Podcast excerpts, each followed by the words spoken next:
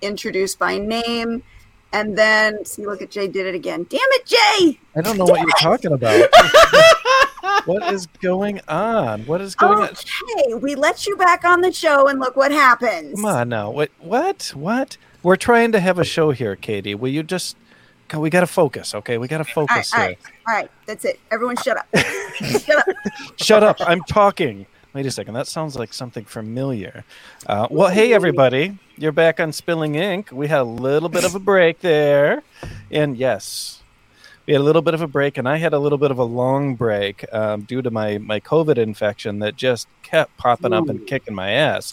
But I'm back, and I sound fairly normal, I think. So I'm going to attempt to do this right, and by do it right, what I mean is I'm going to turn it over to Katie to do our sponsor introductions. Go ahead, Captain Trainwreck. All right, all right. A word from our sponsor, who we absolutely love. Here we go. Hello, everybody. I am Joe Compton, and welcome to our channel, Go Indie Now. This is the place that celebrates indie artists and indie art, and we do so by producing several shows that either air on daily, weekly, monthly, or seasonal scheduling. And within those shows, we aim to educate and entertain you. If you're t- if you're an indie artist who's trying to figure out how to do this, this is the place you need to be. If you're an indie artist who's looking to promote and doesn't have any avenues and, and is tired of the grind, this is the place to be. Because remember, it's always time to go indie now.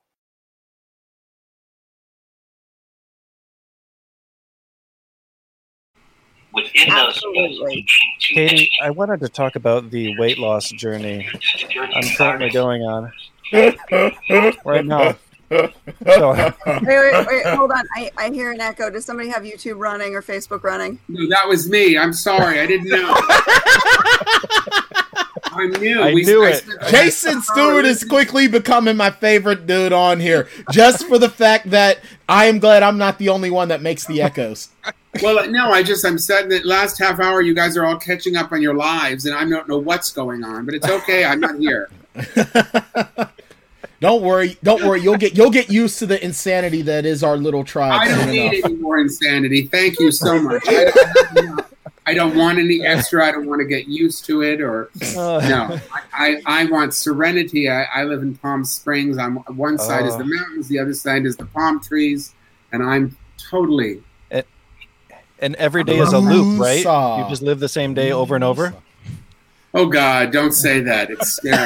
It feels like you wake All right, up, well- you, go, you get up, you go pee, you, you look at your phone, you do your little prayers. You, you know, it, it is it, you exercise. You get it is sort of odd living at home so much. I have to mm. say, I'm going a little nuts. I haven't. I, the sex is over. Over. I have my, my new boyfriend, Pornhub. He's great. yeah. What's really great about him is he's always there, and if he's not there, he sends somebody else. That's funny. I, That's I hear he has a good friend named Hamster, right? What? Yes, well, I, I, I haven't been involved with him because I'm alone. Dig it. Uh, All right, all right. Well, Before we get be- too, yes, too in depth before the- into before the boys get too carried away. Uh, by the way, mine's name is Pornhub Premium. Um, uh, we, You pay for it? Wow. it's free. It's like a COVID special, wasn't it? I, thought it don't was know. free. Maybe I'm I don't know. I think I think me and the hamster are the ones that are super tight. I ain't paying for none of that. Uh, all right. Well, we have uh, we have Mr. Brian Tan on tonight, um, who is basically here to to shake shit up. I mean, that's what Brian does. I mean, Brian's great at that. he's he's supposed to be playing our our Jane today because Jane is out unfortunately with COVID and we've been out how many weeks now because our team just keeps getting taken down. Yeah, I know, I know, I know it. Well, and then we have a brand new guest today, which I'm really Yes. excited about, Mr. Jason Stuart. How are you? Hey, how are you? Thank you Well- for having me. Yeah. Besides not having sex and being alone, um, how's life treating you? Well, I live next door to my 83 year old mother, so I be, I'm now a spinster. Oh, And, uh, fantastic! I become that guy that lives at the end of the block, you know, that everybody goes, "Oh yeah, he never found anybody." you know, really throw a ball into my yard, right? And then I, and of course, and then I, then I'm that guy that keeps it. Oh, no, oh, so you're that so you're. Mr. Myrtle. You're Mr. Myrtle. I guess so. But I'm very happy to be on the show. I'm here to talk about my my my new uh, book called "Shut Up, I'm Talking," which is my autobiography. Uh, here, oh, I just have to have a coffee. Oh, there, Whoa. coming out in Hollywood and making it to the middle. That's the subtitle. Well, that Shut guy I'm- doesn't look like you at all. I mean, that's that's a that's a good looking guy. That right is there. a striking image. Like, wow. I feel those eyes piercing into my soul. Are you trying to say that I'm unattractive in person? Oh, Oh, Jay, Jay. God, I've What, only that was on the Brian. show five. No, Jay, I was just saying that that, that image was like staring into my soul, strumming Well, my we want pain. you to. You want you to get the book, and it, you know. I mean, I, I seriously feel like Roberta Flack wrote a song about that picture. that looks like a dare to me. That that's the face of I dare you to buy this. well, that's what I'm hoping. Are you gonna get it? And I also have a series on Amazon called Smothered, which is about these Mm-hmm. two guys who've been in a relationship for 30 years who hate each other and can't can't get divorced. And I love it. Oh, I gotta, wa- I gotta watch that. You have to watch it. It is hilarious. Oh my god. See, Yeah. when you said smothered, I thought you were talking about like a re- that reality show. That's what came up, and I was no, no. Let's let's let's stick to the facts. Don't send. Okay. Don't go anywhere. okay, Watch that show. All right, good. Because I'm like, wait a minute, that does that. That's not a Brian Tan show. Now this looks like a Brian Tan show. Well, um, I'm I'm hoping you'll watch. You just You know what? As soon as as soon as we come off the show tonight, me and the wife are gonna pause the show that we're watching, and we are gonna watch this. Well, it's a, it's a, you can just go to smotheredtv.com. You can watch it on Amazon, YouTube, uh, Revry if you have it, uh, Roku, A- Apple TV, a, a million things, and even something in London called Pause. Nice. Oh, that's in Europe, awesome. yeah. And, and I have to say, I just watched it and hilarious. Oh my god, it, it's it's fun watching any kind of relationship breakdown. I think is is hilarious to watch. But you guys really did a great job just nailing those just underhanded verbal punches at each other. Yeah, I can't Oh, wait to thank you so watch much. this. We just got nominated for three Queerty Awards. That's awesome. Nice. Awesome. Both of us were nominated for Best Actor in a Digital Series, and the series was nominated. So we really feel very proud of it. And uh, we hope that people watch and laugh and sort of get a little uh, away from all this madness that we're dealing with every day. Heck What yeah. uh, what inspired the show? Well, Mitch uh, definitely is uh, an interesting guy. He plays Randy. That's my partner, Mitch Hara. Very talented, very funny guy. And he had approached me to do a series. We've known each other probably a million years. And he approached me to do this series because we argue all the time. And he, we had done, I had asked him to be in another project that I was trying to get off the ground that didn't get off the ground about people that were over 50. And he sort of, uh, uh, got on people's nerves just a little. So I had to say, this is not going to be a good fit. Uh, so he did not like that answer and he hung up on me. And then he called me back and said, I have this great idea. And we met with this great director, Terry Hanover, and we both wrote this together. And then we uh, got this great editor, uh, Rob Plaget, and uh, hence Smothered. Nice. That's awesome. So, so we're we're trying to sell your autobiography, but I guess we should get into a little bit about who you are. So now, now we've we've got a spoiler here. We know that you were in a television series. Now, are you're an actor and a, and a writer? Actor, stand up comedian, bit of a writer, Okay, bit of a producer, content creator. Yeah. that's awesome. How long have you been in the entertainment business? Really? Oh my God. Probably uh, since I was eight or nine years old. So you'll need to read the book. Shut up, I'm talking. Oh, mm-hmm. Gotcha. I've been in business over 40 years. oh my goodness! I was gonna say twenty, based on your No, no, fantastic looks. Over 40 years, yeah. Oh, that's I'm awesome. say the accent is very East Coast. Yes, I was I- born in New York, but I was Okay. raised, but I'm really an LA boy. I've lived there my whole life until I moved to Palm Springs a year and a half ago. Okay. All right. Now you were telling us you, you live next to your mom. I lived in my, next to my 83 year old mom, who uh, probably right now is at Ross Dress for Less. And she's 83 and still shops at Forever 71. That sounds about right. Yep, yep. That Now, sounds- when are you going to make a show about you and your mom being neighbors? Because Well, we, we when when am I going to make a show that someone's going to buy? Do you have someone to buy this show, or you want me to make another one? You know what? I if I had the funds, I would. I'm trying to get people to buy my crap.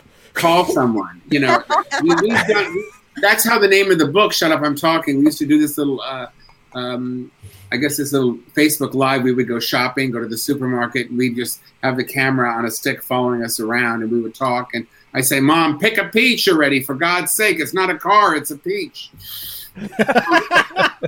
That sounds like something that would go on between me and my mother. Like my, if mom's, my mom's hysterically funny. She's very sexy and funny. She's been married four times. Two she, two she married, two she killed. Oh, I'm going to give a shout out to one of my biggest fans, Angie King, Yes, And- Andy. uh, Jan- Janie Taylor, and of course Karen S. Height uh, are all watching. Patricia uh, Annette, I think that's somebody for you guys. So thank you all for listening in. Oh, Jinky, the the uh, crush, crush, crush. I think that's Julia Jink. I think that's the one who I did an article for. I think that's who Jinky is. But maybe there's more Yeah. than one Jinky. I'm feeling all kinds. Well, see, Jay, Jay is only doing this to like mess with me now because I can't eat cereal. you are so hateful, you monster. What? I don't know what you're talking about. Ah! You know what? I'm about to give you the Rikishi treatment. well, you know, I just went grocery shopping today because my my lovely wife, who is who is a truly amazing woman, um, her ex, Damn right she is. she she is, yeah, she made that baby Yoda. Her ex mother in law is um, having surgery, and so in she doesn't have anyone to to help to take care of her. And so my wife is is leave, leaving me for ten days to go and and take care of this this woman um, to help Wow. her help her recover and get better.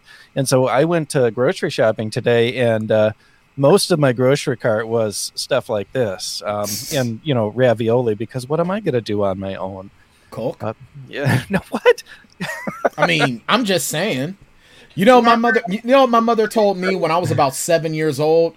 She said, "You ain't guaranteed to find a woman that's gonna want to put up with you, so you gonna have to learn how to cook and take care of yourself." Yeah, yeah. Well, So- I can make mac and cheese. I mean, I mean, Oh, so so you so you I can thought read the was gonna be instructions on the craft box. hey, I- and and I can sew. I can sew as well. I'm learning. I'm learning how to sew. So I've oh, got. Oh, I can sew. I can you have a sew. very odd skill set. Yes, very odd. That's true. All right, well, Oh, let's get wanna- back on track. Yeah, sorry. I always do this. I always do this. Jeez, Brian Tan, author of The Enforcer. All right, so let's let's get back to Jason. So, uh, aside from the work in TV and acting and being a stand-up comedian, you wrote this book. Why did you decide to write this book? What were you hoping to get from it? Money. Well, Money. yes. you know, uh, I always wanted to write a book because I think when you get to be a certain age, you want to uh, give back. I always say when you go up the stairs in in the elevator, you go up the elevator, you know, you should take people with you, and you, you're able to go up in the elevator of success, and you want to take people with you, and I think that's important. So I always have, and as I've been getting older, i've felt this need to mentor and to partake information. So I was on Facebook one day, and this guy named Dan Duff, who was one of the producers of the Stephen D- DC show out of uh, St. Louis, Missouri. I used to work there quite a bit at the Funny Bone. I was very popular there in the uh, um, 90s. And uh, he called me and said, Hey, I wrote this book. Would you read it? And I said, Sure. It was called The Half Book. And he's a straight guy. He had gotten cancer and the book was funny and charming and sad and touching. And I said, "Oh my God, I just love the book so much. I wish somebody would help me write my book." Because people have been telling me to do a one man show for hundred years, and I said, "No, I've been doing stand up for hundred years. I want to just act. I want to act with other people more." So that's what I focused on in the last ten years. So he said, uh, "You know," I said, "You know, do you know anybody?" And he said, "I would love to do it with you." So we wrote it over Skype for a year, and then it came out in 2019. That's Wow. really really cool. Yeah. Was it was it? Did you feel like it was a natural collaboration working with him? Very much so, because um, I am, you know, being a gay kid and going to school and being bullied so much in school, and eh, you know, and, and having to deal going to school in the 70s and 80s with with all the things, I don't think that I was able to really listen in school, and I and I think that I didn't get the best education because of that. So I always say, um, you know, I always say that the hardest thing for me to do sometimes is to is to sit with pen to paper and just sit for hours. And I and after two years of doing stand up, I stopped doing that, and I just wrote down bullet points, and I would bring things and improvise it on stage, and then you know do something that worked, and then bring something that was new, and do something that was you know and all that kind of thing. And with the book, what I did is I basically spoke these stories to him. He taped them, typed them up, sent them to me. I rewrote them. Then we got back and we would re- write together, and then I'd rewrite, and that's the way we did it. What an interesting sounding process, and and I like the the idea that you weren't necessarily writing out everything verbatim that you're going to say when you when you go on stage. That you were actually making yourself uh, bullets or, or topics that you, that you were going to go off of. That's pretty neat. It's also being dyslexic, growing up in school and not being able to have the education of other people in the same way. Uh, so I just learned to deal with it. And what's really great is I've been on I'd say of the 150 or 60 shows I've done as an actor, I'd say probably a third of them I've improvised on. Okay. Or that's, rewrote in some way. That's because, pretty incredible. Yeah, because that's I'm not a Shakespearean actor, but I'm a, a character actor that can improvise, and I've I've done that for years and years and years. Yeah, for sure. Well, and my my own my youngest daughter is, uh, and we're we're waiting to see a specialist, but uh, we we and and and they all have have the um, the opinion that they're probably dyslexic, and so we're we're trying to get them some some help. Uh, I wonder whether dyslexia is environmental or it's something that's you know that it comes from that or it comes from actual the, the I guess who you are, your your family or, or your I, I think it's a little bit of both because so many people are. And I didn't even know I was until I hit around forty when I saw Tom Cruise on some TV show saying that he was, and he says, I mix words up and I move them around, and when I'm memorizing dialogue, I said, Oh my God, that's what I do. Yeah. You know? And I realized I had the same problem. Well, and Emma will do that all the time, and sometimes she'll come out into the living room to talk to us, and she'll just she'll start talking, and then she'll stop halfway through a sentence, and I know that she's she's forgotten what the next word was supposed to be, and she doesn't know how to keep going from there, and it's it, it's it's got to be pretty frustrating as a child to uh, to be working through that. Uh, well, I think everybody learns things differently. Everybody does things differently. Yeah. yeah. It's not meant for people to learn differently. School, just like one of mm-hmm. our commenters said, it's, it's all, all, about, about conformity. Yeah, mm-hmm. yeah, they don't teach to the students' aspirations or what they're going to be good at. They teach towards a standard format curriculum, and they actually teach towards tests. But yeah. that is a topic for a whole, whole. other conversation. yeah, I will, rabbit hole on that. I will say this though. I, I, mean, I went to Catholic school from first grade to tenth grade, and my and my grade and my grade school English teacher, she actually really encouraged my reading. Like other kids in class didn't read much. I was the only one that was able to like borrow books from her personal library because I'd read them and finish them like the very next day. So that that was the only bit of you know difference that was encouraged in a Catholic school in the eighties. Uh, I was in the slow reading group, and I remember I hated when they made us read out loud because I my brain and my mouth are not on the same wavelength. And so I might be able to read it faster in my head, but the minute I have to to say the words out loud, I would slow down, I would screw up, and and I remember being put in the slow group because of that and you know what? I, I write and edit books now, so you know I got over most of the problems with that. I learned how to deal with them, but it wasn't because they helped. It was because I figured it out on my own. well, one of, one one of our viewers, uh, Julia, out there, uh, wants to ask Jason uh, what hey, his Julia. tips are for for writing funny. Oh, I have no idea. I'll tell you. no, it's true. Magic. It really is. God bless A wizard you. did it. You know, it's interesting about uh, that's just who I am. I think funny. It's like I was watching him eating, and I thought to myself, God, that joke is getting so old. anyway, how many times can we see that same joke happening in the last ten minutes? It's going to over and over. It's, so not Did subtle. you get the joke? Did you get the joke? Do you have it? Do you, do you have the joke? Are you sure? Um, Shut up! I'm talking. You can get this on Amazon right now. Oh, look at that! That is salesmanship.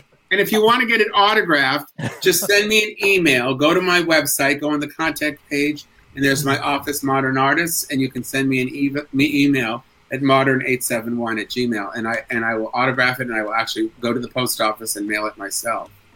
What would it cost to have you oh, actually Oh, 20 come bucks. over? Twenty No, bucks. To have you come over and deliver it, though. I, to drive to just go all the way to another state. Let me just think a second. It's never happened. I'd probably say like room and board for like a rest at least.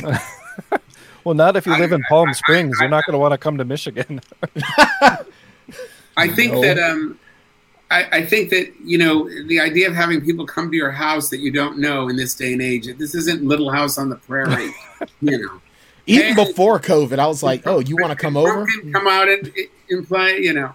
Oh, here's Alexandra K. Uh, Cardenas. I had anger issues. A teacher finally threw the book at me. Literally between that and embroidery, of all things, I learned to breathe. Well, embro- well, thank God because you know I'm glad that embroidery helps you because it helps no one else. There's no one else. No, it's it's it's great that you do it. Just don't give it to anybody. Don't, don't keep them in a big, big satchel somewhere and just do it to feel better and breathe, but do not give it to anybody in, their house. We don't all want to look like you know the shady rest. but I Nice. but I love you. I love you more than my luggage. I love everybody. Ask some questions. We'd love to hear from you. I, I uh, love the, I love the fact that like that, that just goes to show how classy Jason is. He Jason has luggage. Me, I just have garbage bags that I haven't thrown clothes in yet. You do not. I Yeah, do not dude. believe that. Shoot. we need You should have seen the last few times that I've, whenever I've moved, I've just thrown everything in contractor bags and been like, well, here we go. looking like chocolate, looking like chocolate Santa. I just want to judge all of you and your backgrounds.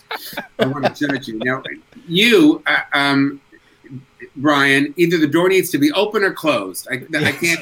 That's. Open or closed. It's. I can't, I can't close the door because this, that's where the cat's food is at. I But don't if I- care. Make the cat eat someplace else. It's a goddamn cat. It's not a person. Either the the door three of them. We all have to look at this. You know.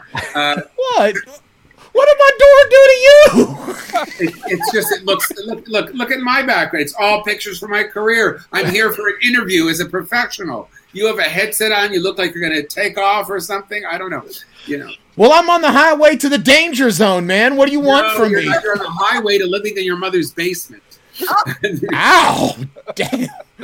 and so My let's balls. Let's judge Jay just a little. Jay, I do like the uh, the wallpaper there, right there from Yeah. Green Acres. You know, you know, I, I love that lovely, and I don't know what's next to it. It's the whole black and white look. It's good. It Oh, you works. didn't pull the curtain Jo-Ann. Fabrics right there. It's just it's soundproofing, right? it is, yeah. Well, obviously from our sound thing before, it doesn't work, but it's nice. Oh, uh, Captain Trainwreck, all that stuff there on there, it's very, it's just too much. Get rid of it. It's not clean. It doesn't. I don't know. Is it, what is this? Some children's bedroom? It, it, it looks.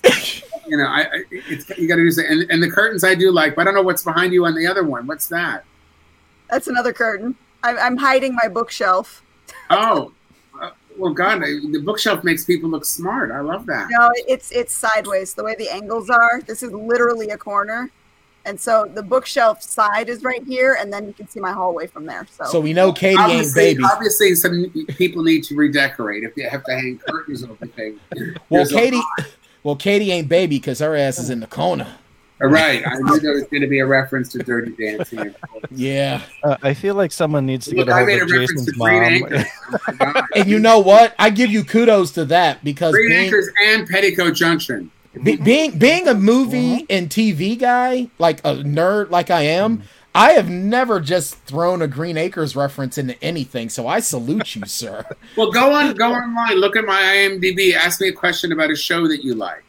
Okay, I'll do it. I'll do You've it right been- now. eight thousand movies, right? yeah, you. Oh no, no, no, no! I've done a lot. I've done probably around ten studio pictures, another twenty independent films, and around forty episodes of TV, and then some web series and shorts and things that no one has watched or cared about. You know. Hey man, you were in Kindergarten Cop, okay? Yes, I was. I love Kindergarten Cop. so did everybody. The original. yes, not the one with Dolph Lundgren. Oh No, God. not that Why one. did that happen? Is he in a movie called Kindergarten Cop? He's in Kindergarten Cop 2.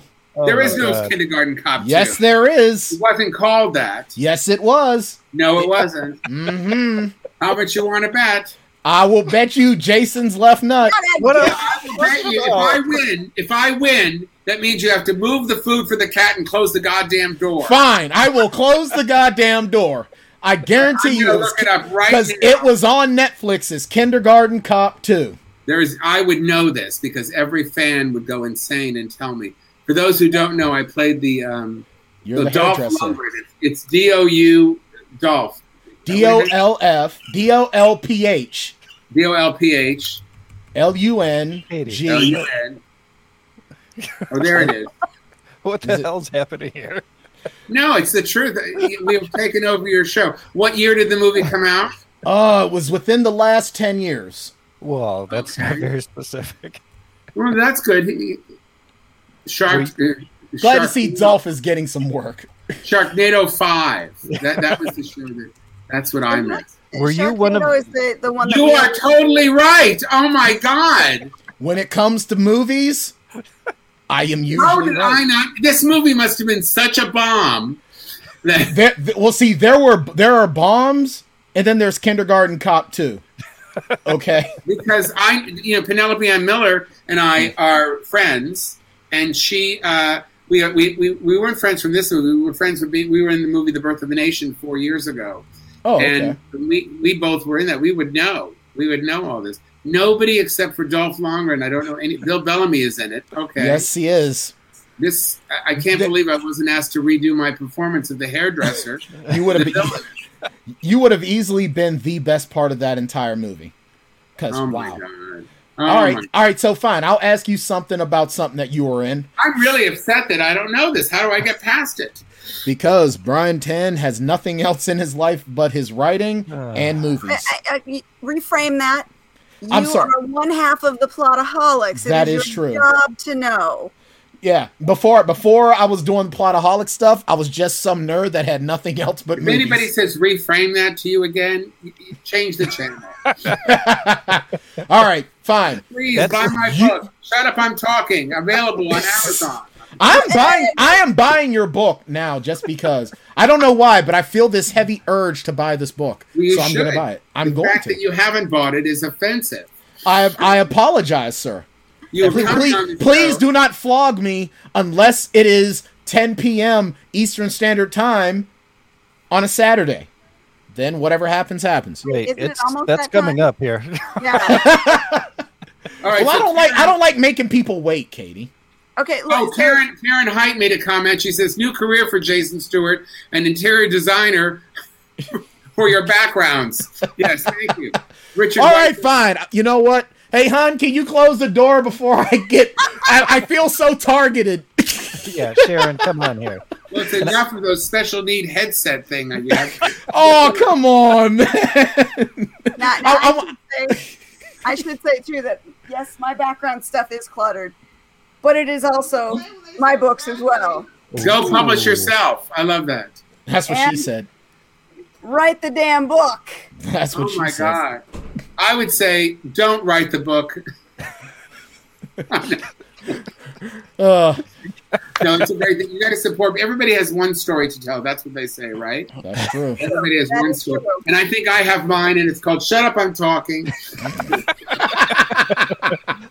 All right, This now, is my this is my favorite episode of Spilling Ink ever. if you were to come up with a sequel, what would the title be? To my book, Yeah. um, I think it would be that I just need to lie down. Love it. Go away. You're an, how about you're an idiot? Keep your distance. No, that was Now that's the one I like. That's That- that's no, my that favorite. is- right? That is 2020's title. Uh, well, no, Actually, can- that's what I say every day. Jason, can you give us some kind of a short anecdote that might be that might be in the book? You know, some some kind of little uh, teaser. Well, you want something comedic or dramatic? Hmm. Oh, we're Your- your choice. train. No, no, we're on the comedy train. Keep it funny. All right, all There- right. Please. There's a thing called Burning Jason, and it's about the whole trip to Burning Man. And I had gone to Burning Man because I wanted to connect with my gay brothers, not as an actor, not as a comedian, not as a, a, a known personality, just as one of the guys because I've never been really good at that. And um, I went there thinking, and it was 10 years or 11 years ago, 2010. And I went there, no, it was not, it was 29, 09, because I didn't have my Prius yet. I had my uh, other car. And I remember going there and thinking to myself, I'm not going to get a big fancy tent. I'm just going to get, I'm going to be like everybody else and da da da da da.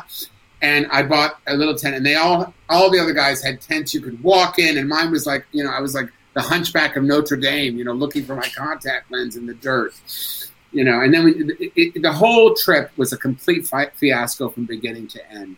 I got there, I didn't bring any food along. We all drove in, the, we drove in this this camper that was with all the old guys. It drove three miles an hour. It took six days to get there. It was like next Shavuos is when I was going to be there. And, and one guy was deaf, and the other guy was an ex porn star for Bear sex tapes or something. And I we, we got there, there was no food, so so he said, "Oh, I brought some pot brownies." So I had two brownies. Completely, I was so high, I had no idea where I was, and I put my tent off to the side because because I didn't want to be with the other guys. I was afraid they would infiltrate me. I was it was so crazy. And then when they got there, and I went to the food thing in the morning, I hit my head on the top of the the, the truck that it was in, and I passed out. It was the best sleep I had in years. I, the, the whole thing from beginning to end was so crazy. I couldn't take it. I just I had to leave, and I didn't even know that my whole group of guys were all on LSD. Had no idea. Concussion sleep is good sleep. Oh, it is. It's Michael Jackson time. Are you going to do an audiobook version of your book? Because I could like seriously sleep to you reading and making me laugh. I would be happy to, but you know, somebody I've got to sell enough of the written word books. Probably when I get my series when it comes out, I probably will do that. nice. I the redo and add another chapter. Um, Burning Jason is totally hysterical, and I and I finally left, and I had to get. If you know anything about Burning Burning Man, they have these art things. So there's an art car that looked like a flying uh, carpet. So I got on it, but he wouldn't let me put my. He wouldn't let me get on. He only my my suitcase, and of course I I of course bring t- to Burning Man a suitcase with rollers. You know what was I thinking, right? and then I went. They said they, they do they do not want you to leave, so you go to the front circle where everybody is, and it was a girl there with one boob hanging out. And I said, "Hey, I need to leave," and you, you don't want to stare at her boob. Hey, I need to leave. You know? and, and and she sits and she's sitting to you. She goes, she goes. Oh, okay. What you do is you go over to the place where all the people. There's a cop there, and he has a car, and he'll drive you into town. What? what where, where, where will I find him? Oh, he left three days ago, but he will be back.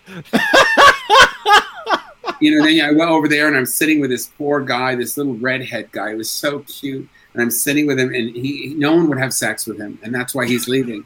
And I'm thinking to myself, there, there are so many people here walking around naked you did not want to see naked. There were so many. I'm sure you could have found someone to have sex with. I found the most incredible guy that I met there. And I was so high to this day, I don't know whether I met him or imagined him. I, Damn. But it doesn't matter in the end. yes, it does. I'm alone in this apartment. Yeah, come on, Jay. Just keep up with the times, bro. Oh, look what Angie King says. Worth the buy. Thank you, Angie. Love this Oh. woman. She's I think so that- sweet. Is Angie talking about your book or Katie's book, though? Oh, I don't know. I think Um, she's probably Jason's books. That's like mine Angie's a major. Angie's a major fan friend she, from she she showed up for Jason and she stuck around for the insane banter. Uh, Yeah. She's- yes, she's she's Now- been following me Now, for years. of, of the book, because we always want to find out how you went about publishing it. Once it was written, did you go traditional, go through an agent and uh, one of the big I tried five? to go through an agent. I called everybody. You know, I'd never done a book before, never had a book deal. So I went and after we finished it, we called. I called everybody I could and say, "Hey, I have a book. What do I do?" I had an agent in New York that was interested, and then call me back, call me back. Da da da da da da. da you know, didn't happen. A lot of people wanted to self-publish the book and wanted me to pay them to self-publish it. Which Ah, yes. Sort of Vanity weird. presses. Yeah, and I don't want to. I didn't want to do that. Mm-mm. So um, I sent it to all these people. There were a lot of people interested who strung me along for a couple months. and then CCB Publishing out of Canada, the guy said he, I sent him three chapters plus. Um, I think I sent him a, uh, a one sheet and uh, a couple of links to, to my work. And he said, Oh, I know who you are. You're terrific. We'd love to do this. And that was it. It was that simple. We made a deal. And I've been working with him for a year and a half. And he's just terrific. Nice. Now, did you go on a, a media tour with this when it first came out? Or yes. you- And then COVID happened. That's what happened. So I had, I had, two, Effing COVID. I had two book signings, one in Hol- Hollywood and one in Palm Springs, and I, I had several of the other ones in New York and Arizona, and there were other book signings made. But then I started doing things online, and I found that I was selling them more. The book is available through CCB Publishing, through Amazon, all the other sources that people go to, and also on my website. If people do really want an autographed copy, which a lot of people did, which I didn't really think was such a big deal these days, but people do want autographs still. I thought the self the selfie had taken over that. So I um, basically I have people just send me their address, Venmo me or uh, PayPal twenty bucks, and I sign it. And if they're if they have, if they do have a DVD player, they get my vintage stand up comedy special, making it to the middle. That's uh, twelve years old now. They just got re- two years ago. It got redone on Here TV, the gay network. They re uh, bought it and it plays there. And I will send them a free DVD with that if you still have a DVD player. That's No, pretty no. cool. Tell me about making it to the middle. What does making it to the middle mean? Well, it, when I, when I did my stand-up special uh, 12 years ago, I was in the middle of the country, you know, working all over the country, middle of my life, and the middle of my career, and that so it felt that way, and it also felt symbolically that I always thought that I was going to be a really big star or a complete failure. And I'm just a guy that makes a living that some people know, and I've been really, really lucky, especially for a gay man, you know, growing up in the 80s, trying to have a career in Hollywood where people would like look at me and say things like, you know, you really, uh, there's, we don't really have anything for you. You know, you're gonna have to wait till you're older. Uh, and I and I look at myself, you know, I was a cute kid, you know, and I thought to myself, God, why did, why did they say that? I, I remember auditioning for the open call for The Outsiders, you know, with Tom Cruise and Emilio Estevez and Patrick Swayze and all these really handsome straight guys. And I think whatever I was selling at the time was something nobody wanted to hear or see. So I think the really cool thing about COVID is I, I finally learned to forgive myself for that time for not being more successful because when I started out with Damon Wayans and Drew Carey and George Lopez and all these pals who I work with, they all got TV series deals when they you know when they got really famous. When I got really famous in the '90s, when I came out on the Geraldo show, I got a lot of guest spots, but I could not get anybody to do a series with me. I had 20 producers wanting to do series with me, but it never happened. You know, mm. people would actually say, "There's, you know, a gay guy is not going to get a series, and it's just not going to happen." And I think that, you know, at the time, you know, people didn't. They just said, you know, th- you know, this color is this. If you are gay, you are this. And I, and I and I, I am I talking too much because this is this is a great. No, keep going. Go, Yes. go, go. This man. is this is really important to the to the uh, to, to how my life unfolded. So as the years went on, uh, around in the late 2000s, after I did my tape my TV series, the late aughts, as they say, uh, and I sold it DVD and I sold it to the Here TV network, which and everything, and I and I had done that, and I realized, okay, I'm not going to get on the talk shows. I tried my best, but you know, one talk show ho- booker said, you know, if you can pretend you're straight and not say anything, or not pretend, if you, if you can just not say anything about being gay, you might have a chance. And that was around 2004 or five, and that sort of cut me by the knees off. So I went back to acting class. I stopped being the funny gay guy in all the sitcoms. I used to be on My Wife and Kids. I played Damon Wayans' shrink. He was nice enough to give me that role. Him and Bruce Fine and his sister Kim and Don Reo and all these really great people had all sat in a room and said, "Who's going to play a gay shrink on the role?" And they said, "Jason Stuart," and I got the part. And I did four of them, and that sort of changed my career. And then when the sitcoms ended and the stand-up stuff started to change, and I thought, what do I really want to do with my life? And it always went back to being a character actor, being a great character actor. I used to love Dustin Hoffman. I love Whoopi Goldberg. I love Lee Grant and Geraldine Page and J.T. Walsh and Paul, you know, um, Paul Giamatti and Steve Buscemi. Those are all my guys, all those great character actors. And I went to class and I said, okay, I'm not going to just be the funny gay guy anymore. I can be something more. There is a, there, you know, and I started doing stuff, and I got a guest star on The Closer around ten years ago, playing a guy who talked like this, and he was a very, you know, Jewishy New York kind of guy, and I started that whole thing happened. Annoying Jews, funny Jews, and then I went from that to um, being in a film, a very prestigious film with Fred Molina, Marisa Tomei, and John Lithgow called um, Love is Strange, and that went to Sundance.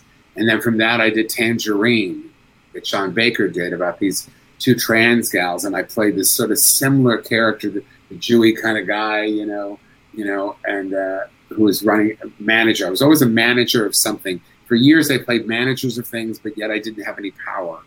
And then after that, I got a part in a film called The Birth of a Nation.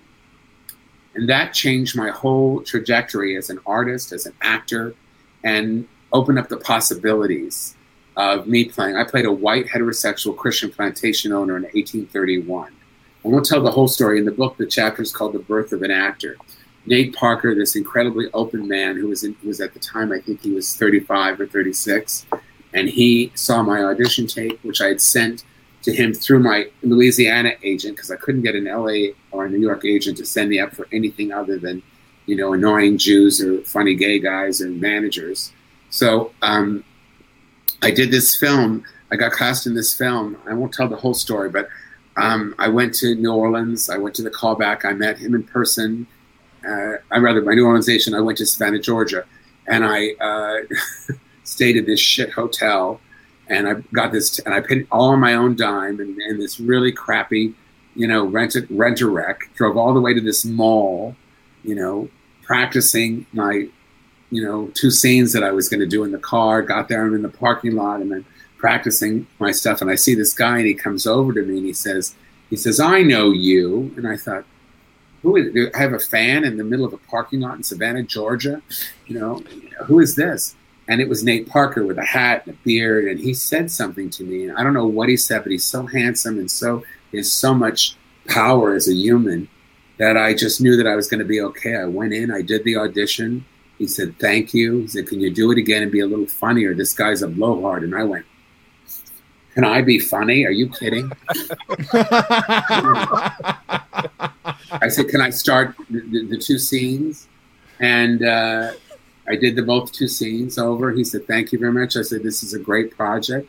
And uh, two days later, my agent's assistant assistant in New Orleans calls me up. He says, "How how you doing?" I said, "I'm fine." She says, "Well, you're well. How's your day going?" I said, "Well." I said, fine. She said, well, it's about to get a lot better. You got the part. And I said, well, what part? And I swear to God, I thought it was maybe one of the independent films or an episodic. And she says, the plantation owner. And I went, my heart like stopped.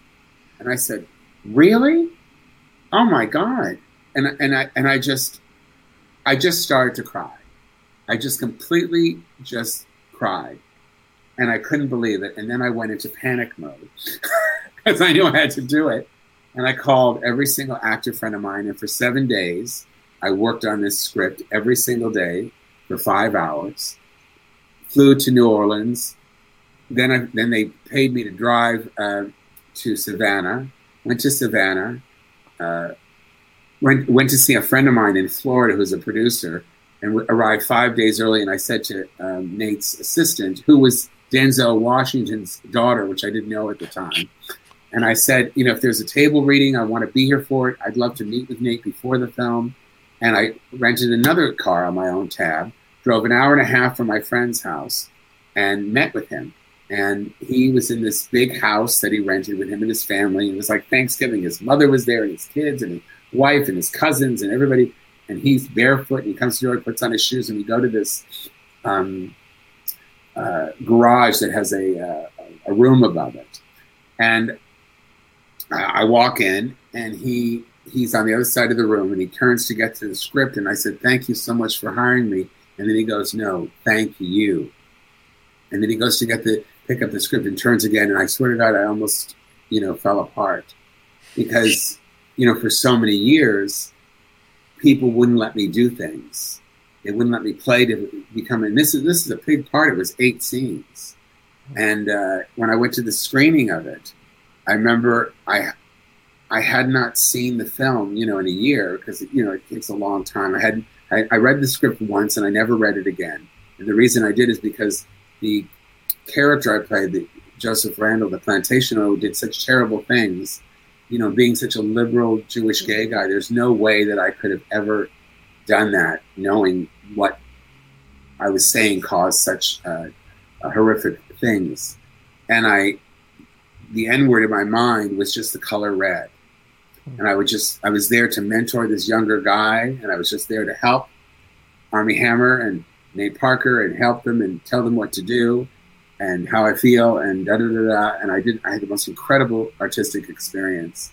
Just felt so you know wonderful and so uh, uh, happy and just so in my in my in my lane. And when it came, when I saw the film, and I, oh my God, I was so overwhelmed by the story. It's such a beautiful film. You can see it on Amazon now. You can rent it for a couple dollars. I think it's five dollars or four dollars or whatever. And I just, I completely lost it. And then I cried again because my part wasn't cut. and then I cried again because I, I got front card billing. And um, um, the other thing about it, it, the more, the most important thing is that I've always wanted to be the kind of actor to be in the kind of films that you go into a room and you see something, and you com- and it completely changes who you are as a person you know, I really didn't understand, I think, 100% what uh, Black people go through in this country. And I probably will never will, 100%. But it opened up a door because the whole film was done from the uh, Black point of view. And I don't even say African American, I say Black because these are these were all different kinds of Black people, not just from Africa, but from everywhere. Thank you. Thank it, you. Well, I learned that from my friend Sheryl Lee and, and uh, Whoopi Goldberg, honestly but the idea, you know, I'm not a Polish American, I'm an American, you know, but so I, I, I did tons of red carpet things. And I remember one cute little blonde lady kept saying, how do you feel about this? How do you feel about playing this character? I said, well, once, I, you know, God just waved a wand over my head. And the second thing is, is that I, it's not for me to feel anything. What I do is I take off my shoes, I put on the shoes of my black brothers and sisters, and then I shut up and I listen. My opinion does not matter. And I'm here to be of support and to say, hey, you know, this happened to you. I see that. I see you. And she was like, you know, and then they wanted to talk about scandals and oh, everybody just, and that's not who I am. What I want to do with my art is to be able to be in things. So it really changed me. It changed the way I look at things. I mean, I've always been an incredibly liberal, you know, guy always. I've always had a Benetton ad of friends. And when I see what's happened in this world in the last, you know, 10 years, it just, my heart is broken. So um, I hope that through art that we can now uh, find a way to, to patch ourselves up. But that's part of the, the Jason Stuart trajectory of things of where I am in my career. And now I, you know, I do what I want to do. I'm really, really lucky and I'm blessed and I'm grateful and I'm insane and a little nuts. And, uh, you know, yeah. Oh, well, especially, that, especially look, writing, especially writing. now, now going forward, because you were able to to do this role, and it's totally different than anything that you've done before. Do you think that that's going to alter your trajectory going forward? And, and it's already have. It's, I mean, the movie's been out for four years. It, it really changed everything. I got really great agents. I, I got I, I did I did literally 30 jobs. I guest starred on Love, the Judd Apatow show. I guest starred on recently just did Goliath with Billy Bob Thornton and J.K. Simmons. I did Swedish Dicks with Keanu Reeves. I did my first two detectives. I have a film called Immortal that's online now where I play a, a detective, a really great uh, a detective that deals with uh, private detective that deals with spyware. I play a, real private dick in a film called Abducted, my first real big action film where I have four scenes in it. I run around and go and I say things. I put my glasses on my head and I go, "Yeah, this isn't going to work. I'm going to have to go there and do the other thing." You know, I was Charles Durning. You know, and uh, I pretended I was Charles Durning. People don't even know who he is. One of my favorite character actors and then I and, and then I just started to play gay guys again in the last year or so in this in my own series, Smothered, and And I did a little film called Hank that you can see on Revry for free. And it's I play this really sweet gay guy that's in a terrible relationship and very quiet film and it's really wonderful. I wouldn't have gotten those films if it wasn't for the other films. Everything gets something else. Everything takes you somewhere else if you build on it. Well, and looking uh, looking back at those earlier films where you were being cast as the you know the the funny gay guy or the or the the crazy Jewish guy, are you do you look back and are you resentful of those roles now, or do you just view them as part of the journey that you were on? No, and I'd be happy to play a funny gay guy now or a crazy Jew. And I, I, I don't think I don't want to stop playing who I am. I just want to add to it. I want to be treated as an equal. I don't know whether that will happen in my lifetime. I mean, we live in a very white supremacist world. And they see, you know, the thing is, is that when you, we use these hard terms of racist or white supremacist or all these things, people go, oh, that's not me. Well, we all have a little teeny bit of racism in us. You know, we all have a little teen, teen, bit of something in us that's not, that we don't like. But the thing is, is to be aware of it mm-hmm. and to know that everything does not have to come from white heterosexual Christian appearing men. And now the world revolves around that. And and in the and the you know, God, these young people going and marching for Black Lives Matter started by two lesbians, two black lesbians, I might say, peaceful lesbians. So a lot of the violence that has come attached to Black Lives Matter is not their mission. It is other people who sometimes you wonder why they haven't set the whole you know country on fire. If you watch anything that has to do with African Americans coming to this country, anything to do with Black history, the idea of what they have gone through, and to expect them to be able to even hold their head up in any way with the, what's happened in this in, the, in our country, we have to take responsibility for that as as white people and as humans. You know, and as a Jew, you know, it's weird. I don't consider myself a white person. My father was a Holocaust survivor and came to this country in 1949. And there's a chapter in my book called "Gotta Move, Gotta Get Out." It tells you everything about how he came here. So, I think when you're a Jew or you're gay or you're something different, you, you have a, you, you have a, an easier understanding sometimes. But I have a cousin who's my age doesn't think at all. You know, voted for Trump, and I, you just don't understand that. You know, you don't. I don't understand what's going on and how this can, how people can do this. You know, I don't understand it, and I can think I that a personal question. And, Please. and feel free not to answer. Um, I, I, think a lot of us we we build our. I really haven't had sex in a long time. No, no, no. a lot of us a lot of us build our empathy through a lot of the trials we face. And that's how we can be empathetic because we can understand from that point of pain. When you were growing up, did you have um, a family that was, you know, loving and caring and accepting of Well, then you read that's in the book, my mother's chapter, which is called "It was the worst of times. It was the worst of times." Ah, yeah. So I grew up with a very. My family was crazy. My mother would run down on the street, you know, with a knife, wearing cha-cha heels, plastic earrings, and a snap-on ponytail and culotte. Sounds like And scream, grandma's Why are you doing this to me? You know. so, uh, yeah. So I did not grow. I grew up in a family where my, my mom was pregnant when she got married, and she was seventeen, and put like a lot of women in, in the nineteen fifties did not have a decision. Was not even a, a, a, an adult, and had to learn how to deal with having three children. By the time she was twenty five, she was dirt poor growing up. Didn't know how to, you know, do anything. No one taught her anything other than just shut up and have the kids. And you know, my mom didn't even know how to write a check when she got divorced in the seventies. You know, she'd never even had a bank account. You know, women. You know, the, the world. People, younger people, don't know, understand how different the world is these days, and how mm. completely different the world was, and the things that we had to deal with.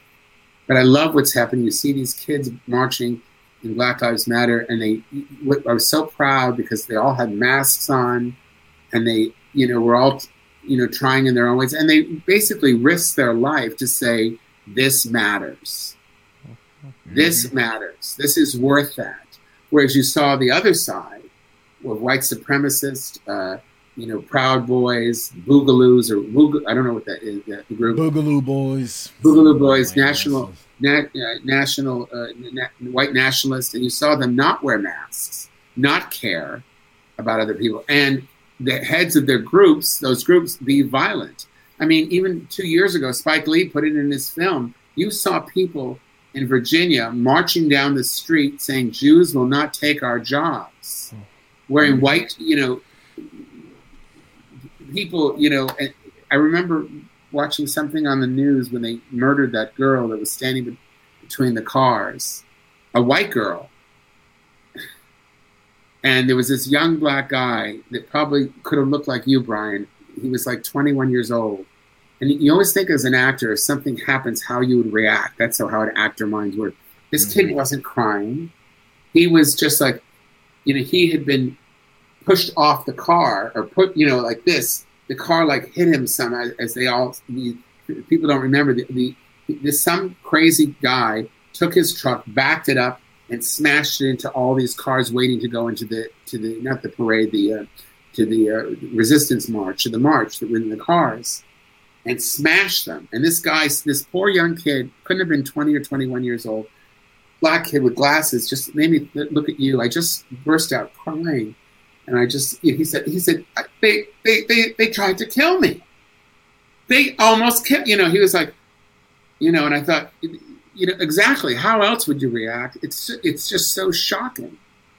God bless spike lee for putting that in his film you know black um klansman. Black Klansman, yeah. yeah brilliant film you know putting that in there and, and actually showing that you know is life life is not you know he, he took life at art and he put it together and showed us. And i, I, I couldn't I, I couldn't breathe you know, I could not breathe.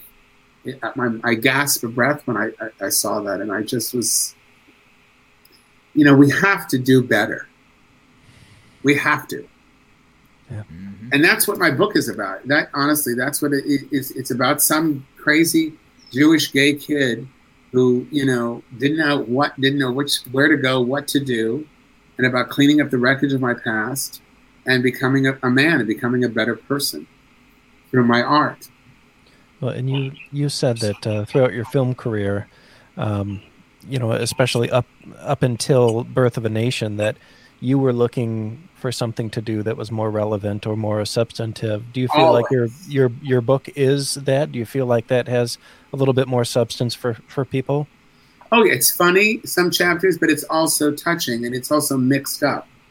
You know, I always say to a lot of gay men, and it, it's specifically in gay men so much is that we we um, we put straight women on a pedestal. Now, th- the first chapter in my book is called Simply Barbra, and we all know who Barbra is, do we not? Streisand, of course. Yeah. So I'm I'm not a gay man that doesn't love the divas, but I also think now is the time for us to not stand behind the skirts of straight women and to speak ourselves and to hold each other up in the queer community. Yeah. Now is the time for that. It's really important. I mean, you wouldn't see Barbra Streisand hosting the BET Awards, but you would see Lady Gaga host. Oh, she's bisexual. I forgot. So you wouldn't see, you know, um, I don't know. You wouldn't see whoever, you know, uh, Barry Manilow doing the next Asian Pacific, you know, award ceremony. No, you have your own people. You you raise your own people. And Nate Parker kept saying that to raise each other up. And I've been in three films in a row where every single person was asked to help PR and support the film. Love is Strange, Tangerine, and Birth of a Nation. And it was such, it was so, I was so lucky to see that. And in each film, I had a bigger part, one scene in one, and four scenes in another, and 18. So I was able to watch that every, you know, it was a, uh, 14, 15, and 16. And I was able to watch how you can do that to support the artist that hires you. First, you do the art, then you do the business. And um, it's real important to do that. And it's real important to, to hold each other up. You have to hold each other up. You know, right. it can't be okay what Trump has done, the crimes. It cannot be okay. We cannot turn our head to it. Well, and it's also not enough to say, "Well, I don't support that." That's not You enough. You've got you, you, you've got to be willing to condemn it. You've got to be willing to speak out against it too. I remember, you know, like you were saying about you know doing better and you know speaking truth and whatnot. Um, I remember when everything happened with George Floyd last year. I wrote a couple of things, and one of them that I said was, "Look to my white friends, it ain't enough for you to be angry with me now. I appreciate it." But you need to be sticking up for me when you among your own when your cousin your aunties or whoever are saying something out of pocket about me or people that look like me you can't just sit there and be uncomfortable and quiet. You got to say something. That that that's the important thing and i think that that's what a lot of people need to understand too. It's just like if i'm around family members or whatever and they say something out of pocket about you know homos- homos- the homosexual community it's up to me to say something because I know that if I have a friend who is, you know, transgendered, you know, queer, non binary, whatever, if somebody says something out of pocket about me or someone that looks like me, I would expect them to stand up for me just like they would expect me to stand up for them. So And you don't have to get it. You don't No. have to understand it. You just have to support it. Right. It's all. I, I we were talking at the beginning about Jay and that the Jay is a they, and you know we, we talked about it. And I said he said I, I said you want to be referred to that way because and he said yes. He says I know. He says it. and, and, and, and, and Jay said that yes, it's hard to do. And I said yeah because when I was growing up in school, when you would say those people are them, it was considered derogatory. So it's hard to change. It's really ingrained in my mind. But you just, just, you just try. And right. You, you, you know, why does he have to do? Why, why does Jay have to do that? Why does they have to do that? You know, So- because It's none of if, my if that if that's how Jay feels, then that's how Jay feels. Let it be. Well, You and know? and you said something a little bit earlier, Jason, and uh, and and I love it because it was actually something that we had touched on in uh, in another podcast that I host. Uh, you had said that you know most of us have some kind of prejudices or bad things inside of us that we acknowledge are there, and you know what I've always believed is you know what we. We can't always help that, but what you can do is try to better yourself. You know, acknowledge exactly. that. I said, Yeah. Do the doilies, just don't send them anywhere. That's you got it. That's right. You Yeah, could do your exactly. doilies. Do your doilies; they make you feel good. Keep them. Just don't give it to the rest of us. That's Yeah. right. That's right. Yeah. Well, I don't well- have to a doily, but I can certainly support you making them. Mm-hmm. Well, th- it this starts at home too, educating Yeah. your children and Oh, you your got it. you have up. kids? So I do. have Yep, I've got I've got a Brian Jr. Yep. Yep. But Matter of fact, he, Brian Jr. came to me one day and said, "Dad, I think I'm bisexual." I'm like, "Oh, thank God." You think you think you can go the full way to the other side? Then I don't have to worry about you making me a granddaddy before I'm ready. And he goes, there are silver li- How old is your son? he just turned twelve, oh just Oh turned God. twelve. He thinks he's bisexual. He, Oh. well, he said well, he said that a couple. He said that about two years ago. I asked him last year. I said, "So, are there any cute?" I was like, "Any cute girls or boys in your class?" He goes, "Dad, I don't think I like boys anymore, and I'm staying away from girls because girls are nothing but trouble, and I have to keep my head in my books." And I'm like, "You listen to me." Yes, That's true. but so I, I think I think that what I think he thought he was bisexual because he probably found another boy attractive, but he knows you know so it's whatever. He's got plenty of time to decide. He's only he wants. 12, for Yeah, he's sake. only twelve. Let him be a kid. Yeah, that's what I was Yeah, saying. and that's what I'd So rather. Everything is so sexualized, way, so mm. young. And I and I'm glad that he, he it's not a thing to him, you know. Because the only thing that got me was last. He asked me. He goes, "Well, Dad, why did that happen to George Floyd?" And I'm like, "Ugh, who Oh, told you man. about that?" He goes, "I saw it on YouTube." And I said, "Effing YouTube." Yeah. Ugh. But it's like, yeah, I'm doing my it's best. To just, important for him to know, don't you think? oh yeah, you know, I had the talk Part with of him. our history. You got to have that that talk. Absolutely, we Every- we had the talk. Yeah, you have to have that Mm-hmm. talk. Yeah, and his mother, because I was a corrections officer for a couple of years, and one of the police officers in the town that I lived in when I lived in New Hampshire, he's still on their police department. So, you know, he, he talks to my son when he sees him, and, you know, he'll say, you know, tell your dad hi for me. And my ex wife took him to the police department, and that officer was there. He showed him the car, talked to him about stuff, and blah, blah, blah. So it really helped him to to sort of ease his anxiety, and he got to go back to feeling like a kid. Doesn't mean that I'm getting a night's a good night's sleep, but still. And you never will. I mean, until No. until this changes, and that's what people don't get. Yeah. And there's also a chapter in my book where I talk about, and this I wrote about years before, uh, you you know, even having these discussions came into the thing. I worked in in um, uh, Greenville, South Carolina, and there was a waitress there, and I'd worked there several times before. And between the the Friday night eight o'clock show and and the ten thirty show, I was sitting at the bar having my diet coke, which I don't drink anymore. And she said she said something like, "These N-word people, they don't tip." And I had a lot of black people come to see me because I had been on wife and, my wife and kids. So the moms who were watching that show, with you know, had come. A lot of the moms would come, and and I said, I said, "Are you talking to me?" And she said, "Yeah." I said, "Well, I don't go for that. I don't go for that kind of talk." And she said, "Well, you're not one of them." And I said, "It doesn't matter." And she never spoke to me again. Of course not, because you didn't you didn't validate her her racism, and that's what they all do. They as soon as they start going racist, they look for someone to validate it, and as soon as they don't get that validation, they clam up. But they get so upset. They get so upset when you would call them that. You, Mhm. Even in another thing, you know, you can you maybe you can school me on this, but I think because we're using words that we used before, and now we're reappropriatizing them. So being a racist used to be somebody that, that was just terrible, like you know, terrible, terrible. But I was so I said to my cousin, I said it's I- don't necessarily think you're a racist. I think that you say racist things, and if I break it down, you don't really believe that, do you? And he, he you would break it down, and they go, yeah, well, I've had da da da da, and I dated black people. Yeah, I said, I said, but yeah, but you're still saying racist things. So when you say to somebody, Black Lives Matter, we're now supporting people because people are getting killed by the police in their cars and in and, and, in other ways in larger numbers. And they said, well, what about black and black crime? Well, that's not what we're talking about. Black on black crime isn't even a thing. Oh my god. Sorry.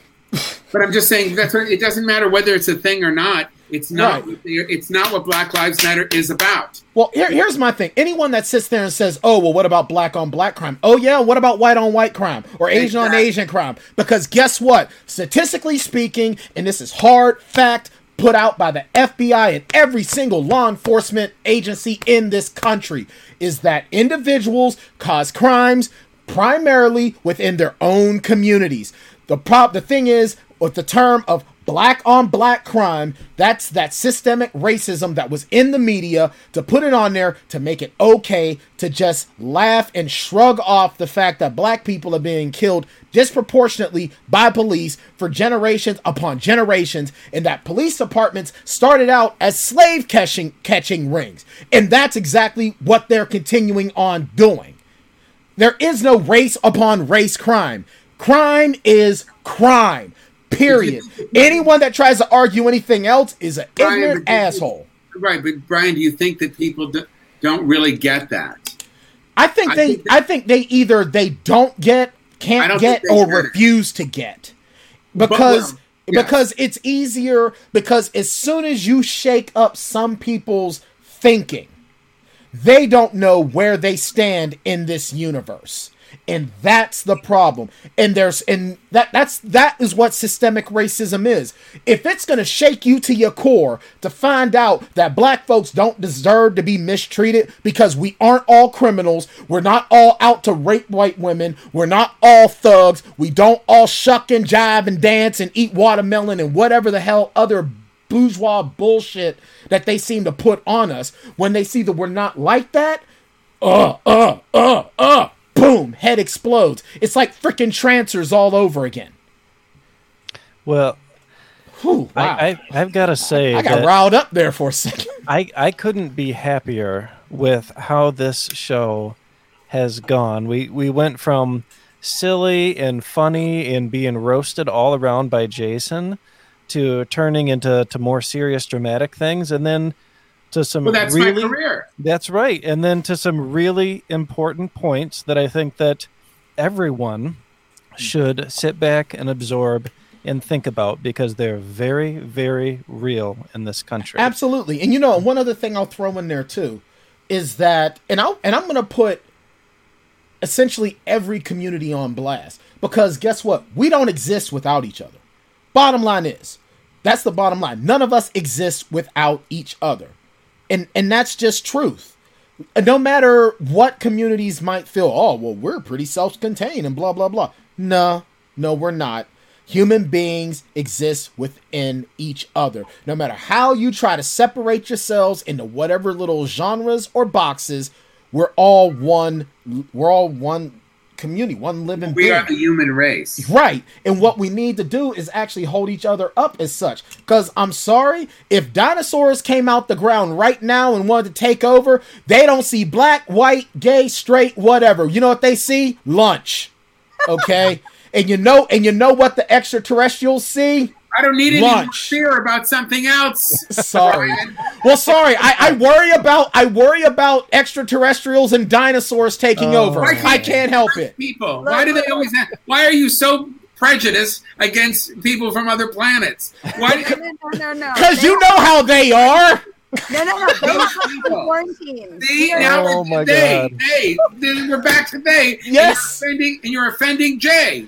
You know how them reptilians be. Oh He's my not a Lord. All right. reptilian. He's a human being. All right, boys, boys, boys. And Okay. let- let's Boy. shout out to Rebecca. We- Rebecca, we- thank you for all the comments. we you, are Rebecca. we are at the end of our show, but before we go, I'd love it if Jason could plug his book one more time. Oh, I've done it enough. My God, shut up! I'm talking. Everything is available on my website. If you want to contact me through any social media, it's all on the front page. You just click onto it. Uh, I, I'm on everything from Facebook to Twitter to Instagram. Everything. Even I, I even have a TikTok page, and you can you can also sign up. Go to my you know my web to my uh, email if you want to send me an email through my contact page through my office, Modern Artists, and send me an email, and then I will send you a book for twenty dollars. And if you have a DVD, I will send you my stand-up special, which is vintage, and I will sign it and, and send it to you in the mail the next day. Uh, Jason, we really, really appreciate you coming on. You've been just a fantastic guest. Well, thank you. I, I, I forgive me for talking so much, but I that's uh, what you're supposed to do. We love Yeah. it. We love it. Yeah. sometimes I get a little carried away, and I've been alone for a long time, and I don't one to talk to. We, we all need that connection. We Well, all you can talk to me anytime, Well, Jason. my head is huge. That's all I have to say. Is my head looks huge. Well, no, no bigger than mine. I know, but we're not talking about you. That's right. Shut up. He's Touche. talking. There are three three guys with three big heads. Look at that. Uh, I- if- well, before we go- Fox. Big Before we head. go, we got to give it He's them another and- shout out. He's them and Brian. shut up, Katie. He's talking. Shut up, Katie. I'm talking. You can't talk until you clean that. what? Look. What's that? what's that on there? I don't know. Some something about a thing. oh, thing. Angie said. Angie said, "I love it. Awesome hour, and I hope you get sex soon." Hey, if you want, I can send you a flashlight. Uh, Oh, Only all right. slightly used. all right. All right. I'm gonna don't make me you, mute you, Brian. boys. Oh goodness. So yes, and All right. that Shout was our to our sponsor. our second sponsor, uh, Rebecca Jonesy, who also sponsors my other show, but this is about spilling ink right now. Mistress And- Rebecca Dirty Jonesy, you will be entertained. and she does live readings every Thursday on her Facebook page. And she is an amazing reader, so you definitely want to tune in and When you listen say to her. reader, what do you mean? She reads books? Yes. Yes, that, Yes. those are her books. Oh, she doesn't read your poems or do readings. No, no, no. She No, reads but we her have books. friends that do that. Oh, We do. and speaking of readings, tune in tomorrow on my YouTube channel because I'll be reading chapters 12 and 13 from A Taste of Your Own Magic. Yes. All right, and Katie, you better do the rollout pretty quick here before these two go at it again. All right. We want to thank everyone for watching, thank our guests for hanging out with us, and what a great conversation it has been. It, it has definitely been a roller coaster ride, which which we appreciate on this show. And for everyone out there, we will be back next week. Hopefully, our whole team will be recovered, and we will have more fun and interesting conversations, and probably more train wrecks to watch. Yes, and wear your like, freaking share. like, share, subscribe, wear your mask, and we will see you guys next time. Thank you for watching. Bye. Deuces.